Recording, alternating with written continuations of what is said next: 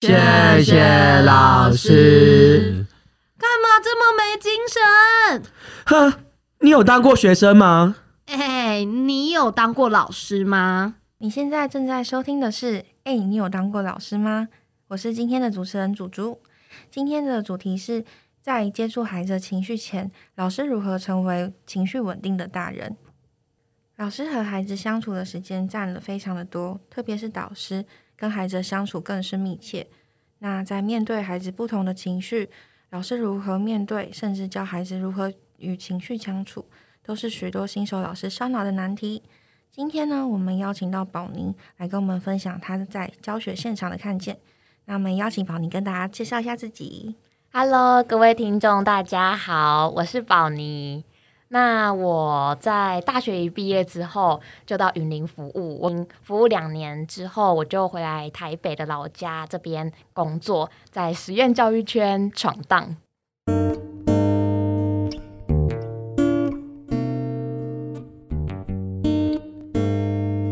那在一开始的时候，就会蛮好奇，宝你就是你怎么样看待情绪？现在嘛，嗯嗯。现在的话，我觉得情绪这件事情是，就是有情绪的自己，其实是一部分的我，它不一定是全部的我。我之前对于情绪的想法是，就因为从小到大，基本上不会有任何人教我们怎么样去面对情绪。那我呢，就是一个从小到大很容易心情不好的人。之所以这样子讲，是因为 我刚好这两天在整理房间，我看到我以前的日记，就多多久以前的国小、国中的吗？呃，从国三到现在，我每一年都会写日志。哦，对对对，然后日志除了写代办事项之外，旁边会有一些心情小语。嗯嗯，对，就是。很简短的日记啦，嗯，对，然后我就发现到我以前好常心情不好，很多愁善感，对，然后我自己也知道，就我心情不好的时候，就我脸会很臭，对我小时候很常看到，对，然后脸就会很臭，就笑不出来，嗯，那这个时候就大家就会被这样子的情绪氛围所渲染。对，然后也会想说，哎，好像有点紧张，或者是说他心情不好，是不是我害的？就会大家可能内心有一些小剧场，那我其实就会很痛苦，因为我觉得，呃，我不是有意要让大家有这样子的感觉的，对，所以说就以前我会很讨厌有情绪，不管是生气、难过、挫折、沮丧等等的自己，哦。就是讨厌负面情绪的自己。对，就是我自己也会觉得情绪没有所谓的负面或正面，嗯，只是说如果带给别人不舒服或者是有压力的感觉，那我就会觉得这样的自己其实是嗯很自责的。嗯嗯，对。那后来一直到了这一两年吧，嗯，就有一些 放下。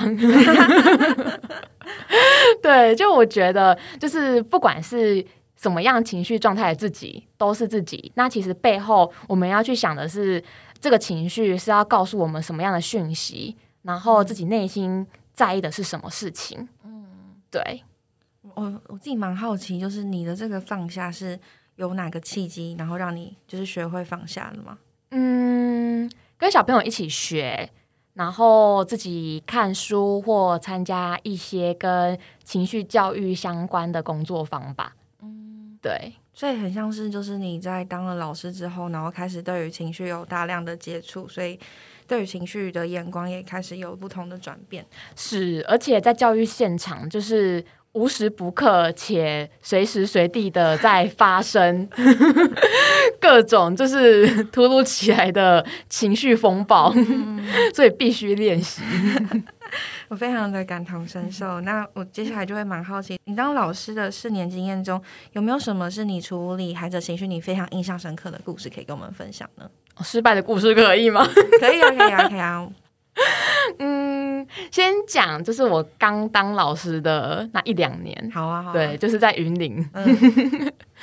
那那时候呢，我印象很深刻的一个故事，一个情境是，呃，那时候我刚接六年级嗯。的导师，嗯。嗯，大家也知道嘛，六年级介在小学、国中这个登短郎的青少年阶段，就其实呃，他们情绪不稳定之外，就呃口中会有很多这种新嗯、呃新生代的词汇，像是什么啊？或者是不好听的词语，新生代词汇是什么？我们好像变旧世代，好难过。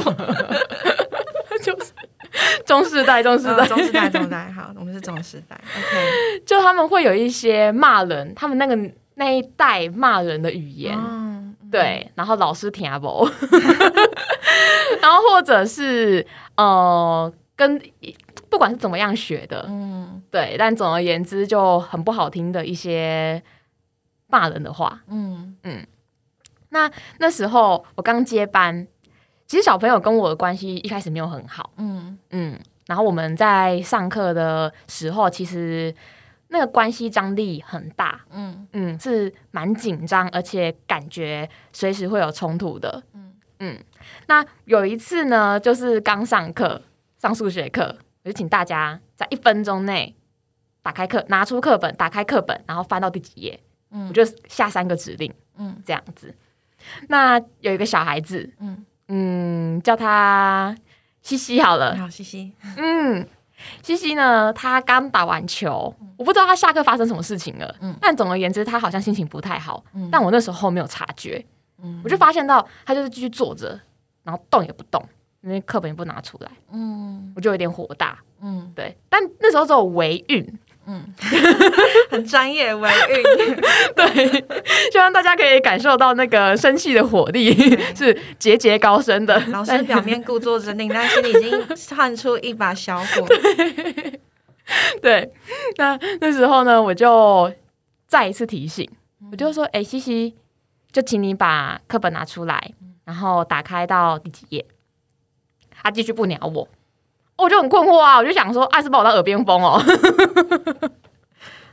心里这样想啊，嗯但没有在 表面上这样子直接说。嗯我表面上还是觉得很困惑，我就看着他，我就说：“呃，你还好吗？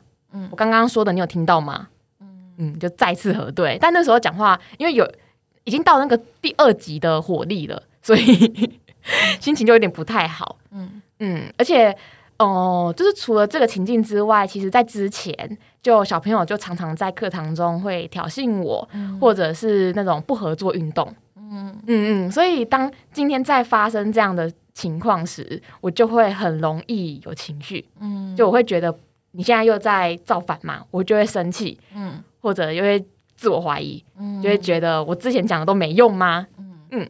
就老师的愤怒是混杂着自己的累积的情绪，还有对自己的怀疑跟不谅，诶，是算不谅解吗？就是反正就是怀疑这样子。是就不谅解小孩，然后也不谅解自己。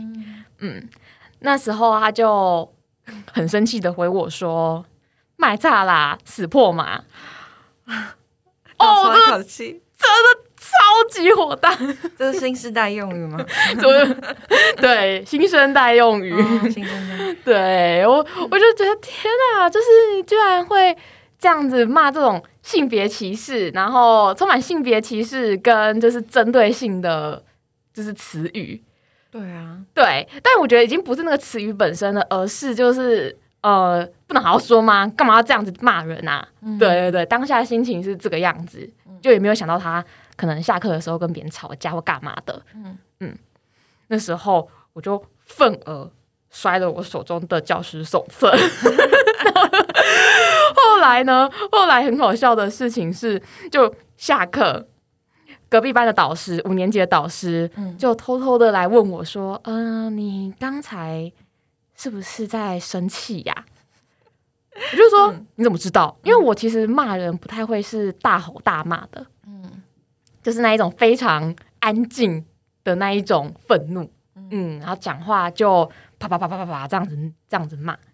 嗯那我反正我摔了书之后，嗯、全场一片静默，嗯整条走廊一片静默，这五年级导师才会知道嘛。嗯 嗯啊，我自己我很生气，可是我当下后来就充满后悔。嗯，嗯，我就觉得，呃，我好像做了很不好的示范。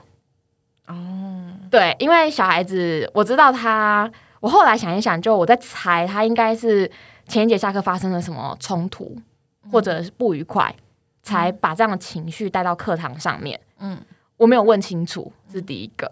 然后第二个是我因为他那一种针对性的言论跟爆炸性的情绪，感到就是被影响，然后不开心，甚至生气。嗯，可是我一样在他的面前呈现一个爆炸性的行为。嗯，对我觉得我没有用很好的方式在处理这件事情。我后来第二节就是下课以后，我就跟全班，我在全班，因为我在全班面前摔了书，嗯后来我就在全班面前道了歉。嗯对我就有跟他们讲，我真的是深深一口气耶，因为我就觉得，哦，我好像没有在这种大庭广众之下，就是道为自己的情绪道歉。嗯嗯。嗯，因为以前可能这样对爸妈就也不不会跟自己的重要他人道歉，可是现在就对一群小孩这样，嗯。嗯，我就跟他们道了歉，然后请他们跟我一起想办法。然后后来我又在下一节下课跟七七这个小孩子聊，到底在前一节课他发生了什么事情。嗯。哼，对，这是一个 失败的故事还是成功的故事，我也不知道。嗯看你怎么定义吧。但我很喜欢，就是你你你在当下你有很多的察觉，譬如说你自己的情绪，还有你去察觉到说那个小朋友他可能在前一节课发生了什么事情，然后你很快的在下一节课就先示范嘛，就是我们怎么样面对，当你可能前面你做出一个呃相较来说比较爆炸性爆炸性高涨的情绪行为之后，你怎么样去面对跟处理？甚至你邀请小朋友跟你一起想办法，我觉得是一个就是当老师不小心太爆炸的时候，很好的处理方式。诶，甚至你在事后跟小朋友去聊说他可能发生了什么样的事情，对啊，而且我觉得的确在现场很多时候就是面对孩子的情绪的行为，老师当下也是一定是会有情绪的，甚至会有很多过去他联想到很多过去孩子跟自己的不合作，然后就觉得说，不是已经告诉你很多次了吗？你怎么还会这样子那种感觉？对啊，因为我刚刚就想到说，呃，之前在在当老师的时候也是，就是那时候好像在补救教学吧，然后就是在学英文嘛，就是英文的，反正就用游戏的方式，然后再玩。可是那时候就有一个小朋友，他平常就是情绪也是比较不会控制的小朋友，那也跟他聊了好几次，对，然后结果印象很深刻，就是那时候好像就是在看那个字，然后要把那个发音给发出来，然后结果他就就是很生气，就玩到很生气，然后还捶桌子，然后我就想说，怎么会只是就是讲不出来，怎么会这么生气这样子？然后而且我当下会很愤怒，我我会愤怒原因是因为觉得说。我不是告诉你要怎么样面对情绪了吗？告诉你你在生气的时候你可以深呼吸，但为什么你当下没有想到？然后又回复到过去面对情绪的那种样子。但是在事后跟他聊的时候，就会发现到说，是很多时候的生气，其实他对自己的生气，然后他也不他也不一定是就是只是不想要跟你合作，而是因为他真的是当下对自己太生气的时候，忘记了就是他应该要怎么样面对。对，而且其实小朋友也是都是在学习的过程嘛，所以我觉得那个事后的处理是真的很重要，就是你带他再去回顾这个过程，他到底发生了什么事情，然后帮助他去梳理。那我觉得一次一次，小朋友也可以慢慢的进步。真的要用善意解读、正向的眼光去看待小孩子的各种反应，哎，真的，我觉得对我刚刚在听你分享的时候，我就突然觉得说，老师真的是一个蛮高标准在要求自己的，就是。因为像你呃刚刚那个你刚刚那个情境嘛，就是你发现到你摔书，然后对小朋友就是呃讲出，诶，你有讲什么话吗？好像也我没有说任何话，我就是摔书。可是我当下有看到其中一个小孩子，一个小女生，她眼神充满惊恐。哦，对我当下就领悟了一些事情。哦，对，因为可能平常你就是一个比较情绪平稳的。大人的状态嘛，你在示范这样。是，就我平常就不太会有这样子什么拍桌啊，然后捶打桌子啊、大骂、手叉腰等等这样的反应。嗯，对，所以那时候小孩子这样子看着我的时候，我就觉得哦，真真的很抱歉。嗯，对啊，我刚刚突然想到，我以前在国中的时候，我的班导就是一个情绪非常高涨的大人，就是他。他很生气的时候，他就会拍门，然后就大骂我们：“这群王八蛋，猪八戒！”然后怎么觉得有点好笑？甚至他还会丢板擦，就气到丢板擦，然后每次好死不死都会丢到我，丢你们吗？他不是，他目标都不是我，但不知道为什么那个板擦都会丢到我，畜生球。然后每次就是在这样子结束之后，我都会看到老师非常的。后悔，对，特别是丢到我的时候，那他有什么样的反应吗？嗯，他就是会事后再跟我说对不起，然后我就说你要不要陪你制服？我就说算了，没关系。陪你什么 制服啊？因为国中要穿制服啊，然后他的那个板擦都丢到我的制服，我们制服还是白色的。对，可是那个老师就真的是很辛苦啦，每次都是这样子周而复始的骂我们，我把弹住吧，然后周而复始的道歉，这样。对啊，对啊，对啊，对耶。但我觉得就是，嗯，很像是你一开始在讲，就是好像从小到大很少会有人教我们去怎么样面对情绪，但我觉得。也跟现在世代嘛在转变有关系。就现在的我们在当老师的时候，蛮多时候都会去教小朋友怎么样面对情绪，或是跟情绪相处。我觉得这是过去跟现在蛮不一样的地方。那刚刚分享的是你在呃云岭发生的故事，那就蛮好奇说，诶，在台北有没有发生什么你跟小孩处理情绪相关故事呢？在台北吗？其实后来呢，就我有遇到一个孩子。就台北的小孩，嗯，叫他小凹好了，小凹，临时想的名字。对，其实大部分呢，都市的小孩，嗯，也不是所有的台北地区都是都市啊。但我后来就是任教的地区，刚好是台北的蛋黄区，嗯。嗯，然后我们那边学生的组成的背景，通常都是中产阶级以上的家庭背景。嗯，这些小孩子呢，我觉得就是他们反而很知道怎么样去梳理，然后好好的面对自己的情绪，是用非常健康的心态去面对，不管是老师还是他们的爸爸妈妈。嗯，那他们会大部分的小孩，我们那边就会跟小孩子有一些。小小的约定，然后跟他们讨论说要怎么样去面对，就是你不舒服的情境。第一个可能就是情情的话，就是你要把自己的心情感受讲出来。嗯，嗯，那除了不舒服之外，就我们可以更具体的讲，是生气、难过，还是觉得沮丧？嗯，觉得不被尊重等等。嗯嗯，不被尊重好像不算是一个情绪。嗯，但总而言之，我们就在墙壁上有贴一些情绪卡。让小朋友去挑选，就是嗯最符合他当时的情境的那个情绪，然后去描述。例如说，哦，我现在觉得很生气，嗯，那接下来就会是理的部分，就是因为你刚才做了什么事情，嗯，然后希望你怎么怎么做，哦，例如说，哦，因为你刚才插我的队，嗯，我希望你如果想要先盛饭，你可以好好跟我说，嗯。就是我们那边小孩子是可以做到这样子的方式，那一定有小孩子根本不鸟这一套啊！就是你希望是你希望啊，我我我就是想要插队啊，我就想要先拿鸡排啊，想要怎样？对，嗯，然后就会进到最后一个关卡是法的部分，就我们那边有法庭，嗯，学生的法庭吗？对，是小朋友会写诉状，哦，嗯，然后就告诉人跟被告人，那有老师就是那个情境里面的老师当法官。呃，或者是其他的老师也可以当法官啦。哦，所以法官是老师。对，嗯，可是呢，我们还会有就是，呃，那叫什么陪审团吗？对，有陪审团，然后跟就是在现场的有点像是见证人吗？那叫什么？哦，见证证人，证人，对对对，嗯，证人其实可以说话的。对对对，我们就会全部人一起开法庭来处理这一些情境。嗯。嗯，所以说大部分小孩都会走这一套流程情理法，嗯，可是呢，还是会有小孩到了法，他还是不鸟这一套。哦，那我有遇到一个小孩是这个样子，就是小敖。嗯嗯，小敖呢，他是一个情绪张力跟就是刚才我讲的那个故事的那个西西，嗯 你刚刚忘记他名字 你很棒，很认真听我讲故事。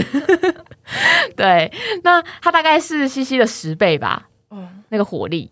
嗯，啊，我后来就是真的招架不住，就有一次是，哦、我上课，那因为就是有分组竞赛，他那一组输了，他非常非常的不甘愿，嗯不服输，所以他批判这一个制度不公。嗯那我觉得可以批判，嗯嗯但后来呢，就是他带着这样子，就是充满敌意的，就是那个氛围，嗯，在请在课堂上面，嗯嗯嗯，那他就一样会邀请大家一起不合作，就邀请大家就是不用理他啦，烦死了，然后或者是嗯，直接把他们那一组的花片可能就弄乱啊，然后别组的就是花片，然后推倒啊，嗯这样子。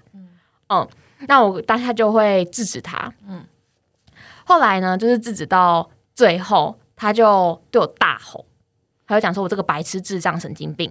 你怎么每次都会被骂这么惨？对，反正他就这样子骂我，然后而且是哭着呐喊这样骂。嗯。嗯，我当下就觉得哦，头痛欲裂，因为就是他会吼得很大声，嗯。然后哭得很大声，而且会尖叫。嗯。这样。后来呢，我就会，因为我们那边所有老师都知道这个孩子有这样的状况嘛，嗯。啊，后来就跟他有讨论说，就是遇到这样的情绪反应时，就是他可以怎么做，老师可以怎么做，嗯，就请他可能到一，我们会开一间教室给他，然后让他就是在那里就是梳理，因为他自己有说他阅读可以让心情平稳一些，嗯，然后他也想要试图想要改变这个状况。所以我们就达成这样的这样的协议。当然，我觉得就是当孩子有情绪反应时，然后把它抽离，然后放到另外一个空间，这样子的做法其实有待讨论。嗯嗯，我后来觉得其实还有其他的方式，嗯，不一定是抽离是唯一的解答而已。嗯嗯，但他后来就是也不会理这一套，他就继续在那个我们的广场继续这样大哭大闹。啊，因为我们是在室内，所以说呢，就整整个就是附周遭的邻居都觉得我们这边可能在虐待小孩。听到小孩的哭闹声，好可怕。对，而且除了哭闹声之外，就因为他就试图想要自己冲出去，什么东西都没带哦，他只带了他只抓了一把他的悠悠卡，他想要出去啊，我就赶快就是冲到门口，我就把门就挡住，嗯嗯，然后就继续对我大吼大骂，他就说你不要管我，你走开，你这废物，你这智障，叫的那么烂，这样子，嗯，就各种骂，而且在骂的同时，他就回去拿他的书包，把他的书包一样一样东西往我身上砸，我就在闪闪闪，你的那个情绪的冲击不只是言语上，还有肢体上的。对，反正他就对我丢东西，然后后来就整个书包就这样丢砸砸向我。嗯对其实面对这样的情绪，我就有一点不知道该怎么该怎么办，因为那个当下的张力很强，而且他不管我说什么话，他都不会听。嗯嗯，他就自顾自的就大哭大闹大吼。我当下其实有一些无力吧，而且觉得心很累，因为大概平均两个礼拜会遇到一次。真的心好累哦。嗯，而且都是这样子，又骂又吼又砸。哦，所以其实到后来，虽然就是有亲师生三方的沟通，哦、可是还是没有达到一个最后就是我觉得对小孩来是最好的一个方式。所谓的最好的方式是，这个孩子他真的有想要改变，然后家长跟学校双方就是一起陪着这小孩成长。但后来就是就在中途就停止了，对对对，这小孩子就转学，嗯，哦、对啊，那你你现在再回过来看这件事情，你觉得你会有你会有什么调整吗？就面对他这样子还丢东西的状态，我在想，其实我当下呢，就是因为我每一次遇到这样子的风暴之后，我都觉得四肢无力，因为就会很紧绷。对，然后就是心很累之外，就是因为很怕自己也会受伤，然后对，但我是不会让他受伤啦，嗯，因为他也不会让他自己受伤，哦，只是说我就有点害怕我自己被砸到，嗯，所以说，嗯，你当下有闪开是不是？对对对，就闪啊，怎么可能稍稍被砸呢？嗯，对，所以说就每一次这样结束，我都会瘫软在角落，嗯嗯。我后来就会在想，如果再发生一次这样的状况，第一个是如果自己没有办法处理的话，那就是看看有没有其他的同事可以帮忙。哦，因为我就是刚好在这个情境脉络里面嘛，嗯，所以说我很容易会被他的情绪渲染影响，嗯，哦，然后再加上面对就是高张力的这种反应，我会很害怕。嗯，我当下其实是很害怕的。嗯嗯，那我既然没有办法，其实我就是勇敢的承认自己无法。哦，所以我可以当下马上请其他同事支援。嗯，再来第二个是，如果我内在足够安定的话，就是可能我可以很清楚的知道我自己的情绪状态是什么，然后我也可以接纳我自己的状态。哦，然后甚至是陪着他，不是。把他抽离，或者是要隔绝他而已，或是要他赶快冷静下来，康荡康荡这样子，哦，而是让他这样子爆炸完之后，去思考他到底想要，他对我大吼，除了表面上的那一些话语，智障神经病之外，他背后要透露的是什么样的求救讯号？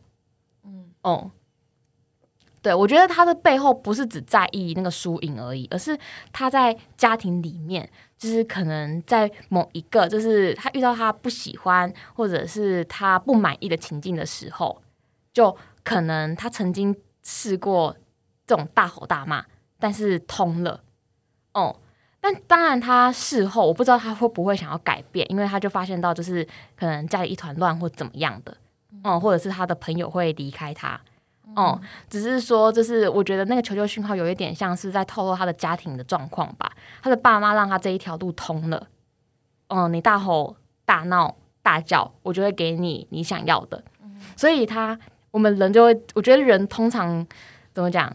如果以我来讲啊，我不知道其他人来讲，就我的话就是好逸恶劳嘛，就越简单越轻松省力的方式，越习惯的方式越好。像我可能走路，我就会走可能我习惯的那一条。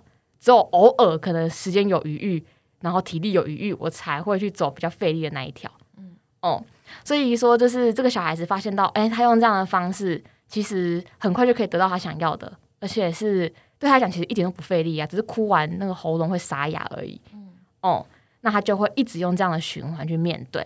哦，可是他当然要去面对他的困境，就是他在家里行得通，但是在学校。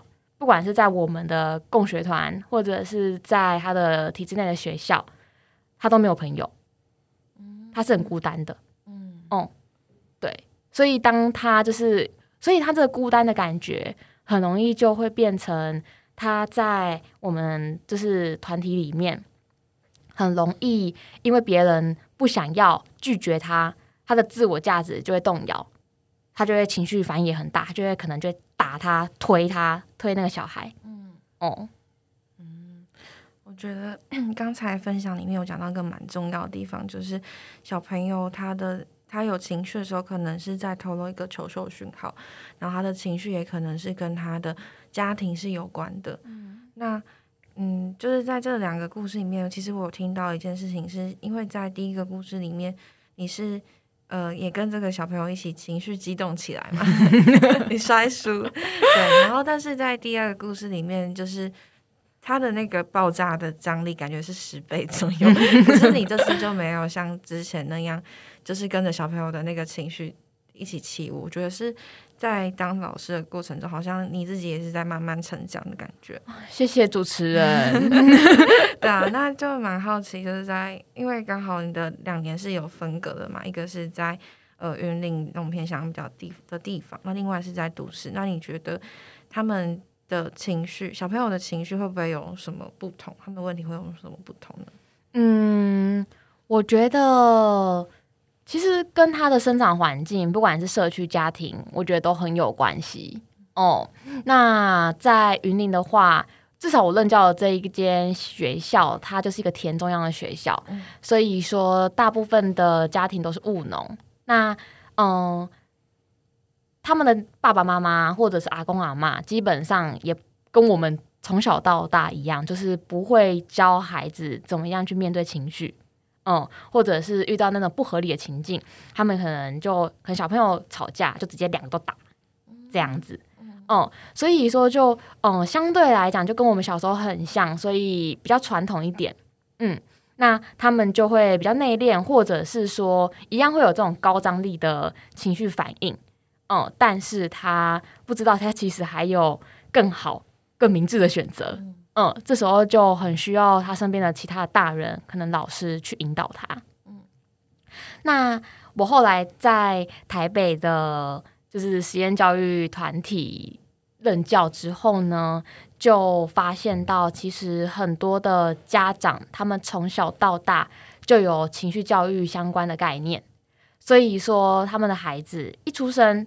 然后跟他的手足跟然后亲子互动，其实抛接球很多之外，就其实他们哦很知道怎么样一起去处理情绪，或者是说爸爸妈妈会想要知道很多的方法，不管是求助专家，或者是自己去看书、参加工作坊等等，就想要更了解怎么样去帮助小孩这件事情，不一定做到很成熟，但我觉得因为他们。重视，然后他们想要，所以说小孩子就知道这一块是重要的。嗯，我觉得当就是嗯一个人知道说这件事情是重要的，才有改变的可能。就是回顾一下这四年教学间，你觉得就是自己在面对情绪的状态有没有什么不太一样的地方吗？我觉得有诶，就是自我觉察的能力有提升，有进步，随着时间的成长这样子。嗯，我当下其实会有情绪，还是会有，嗯，只是我会更快速的去觉察到是什么样的情绪，哦，啊，有的时候我会跟小朋友很直接的讲，就是，而且我也很允许小孩子这个状这样子做，就是，嗯，我当下觉得生气，我可能没有办法跟你好好的处理这件事情，就不一定要马上处理，我会跟他说我需要一点时间，哦。就因为我现在觉得很生气，嗯，因为刚才发生了什么什么事情，哦，所以就我们可以什么时候再讨论这个情境，嗯，因为很多时候我发现到我是想要赶快处理完这件事情，可是情绪就会事情排在情绪的前面，很容易就是情事情的那个处理的判断就会被情绪牵着走，嗯嗯，是很情绪性的做决定。嗯，或者是在听的时候会有自己的一些主观意见，嗯。嗯，没有办法用更宽广、更开放的心去听对方在说什么，因为我当下就很很生气，这个人我就讨厌这个人啊，对，所以他说什么我都觉得你是在找借口吧，你在找理由吧，然后在找就会想要找茬，哦，那我有发现到就是不管是对小孩对大人，很容易就会这个样子，所以说我应该是要先把我生气的原因理清。哦，然后让自己的情绪稳定下来。哦，我觉得我准备好了，我可以好好的听对方说话，而且不会带自己主观的判断或立场。嗯，我才会跟这个小孩子做讨论。哦，那我蛮好奇，说就是你有什么，你如何让自己的情绪变得稳定下来呢？嗯，我会让自己独处。嗯嗯，因为我知道我在思考，或者是我心情不好的时候，脸很臭。所以我就会跑到一个地方，然后好好的静下来，或者是做其他的事情。但在做事的同时，我会一边想，对我会想，就是我现在的状态是什么？嗯，哦，对，那就我还会问自己，就是我会练习问自己，就是我允许自己可以有这样情绪吗？嗯，就我允许自己生气吗？嗯。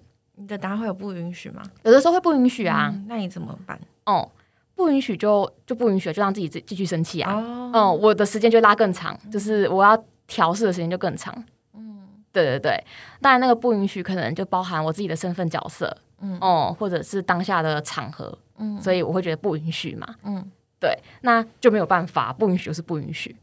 哦哦，对，那现在呢，会尽可能的，就是让自己，因为练习说，就是任何情绪的状态都是自己的一部分嘛，所以说大部分的时候都是允许哦，然后可以接纳自己这样的状态，嗯嗯，然后在去讨论之前，我可能就会先想好，就是我等一下就会先问自己说，那我准备好要跟他讨论事情了吗？那有的时候呢，我还会再做一个步骤，因为可能是隔天要讨论，我跟小孩子约隔天，所以说我就会把就是今天的当天的情境，可能跟其他 S 老师的同事分享。哦，那分享完之后，然后我就会问他们说：“诶，那我明天可以怎么样起头好？就如果是你要跟这个小孩子讨论的话，你会怎么起头？就听听一些其他人的意见。哦，就比较不会有自己的主观立场。嗯嗯。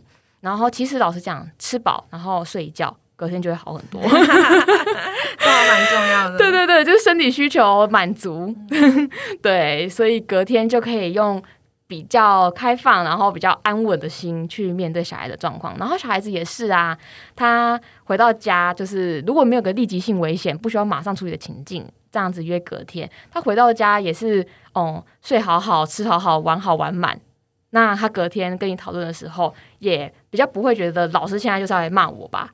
哦，这样的预设立场。嗯想要邀请就是宝妮，可以给一些就是新手老师他们如何面对情孩子情绪的建议呢？嗯，如果还需要时间的话，可以诚实的跟孩子说，嗯，然后先把自己安顿好，嗯，再试着去安顿眼前的小生命，嗯嗯，对，因为我们我知道很多老师其实就不管是自己的身份角色，或者是因为很负责，所以说就会希望小孩子有情绪反应的时候，然后赶快陪着他，然后或者是说，嗯、赶快处理这个这件事情，嗯，但是自己可能身心状态还没有准备好，嗯，因为你在那个状态里面，然后你一定也是被孩子的情绪状态影响了，哦、那其实后事后你发现到，哎，其实好像自己又没有做得很好，你又会有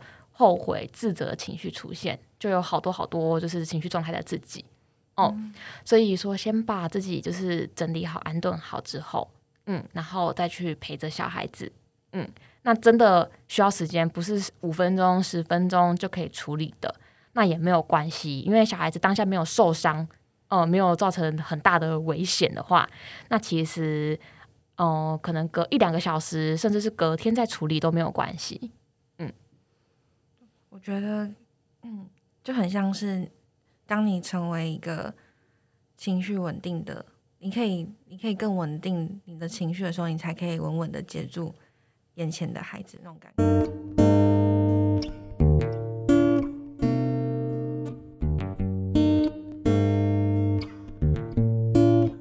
很谢谢今天宝妮跟我们分享，就是她过去四年，不管是在云林或者在实验教育团体圈，然后发生的跟孩子处理情绪的故事。那就是很喜欢，就是今天宝妮给我们的小建议。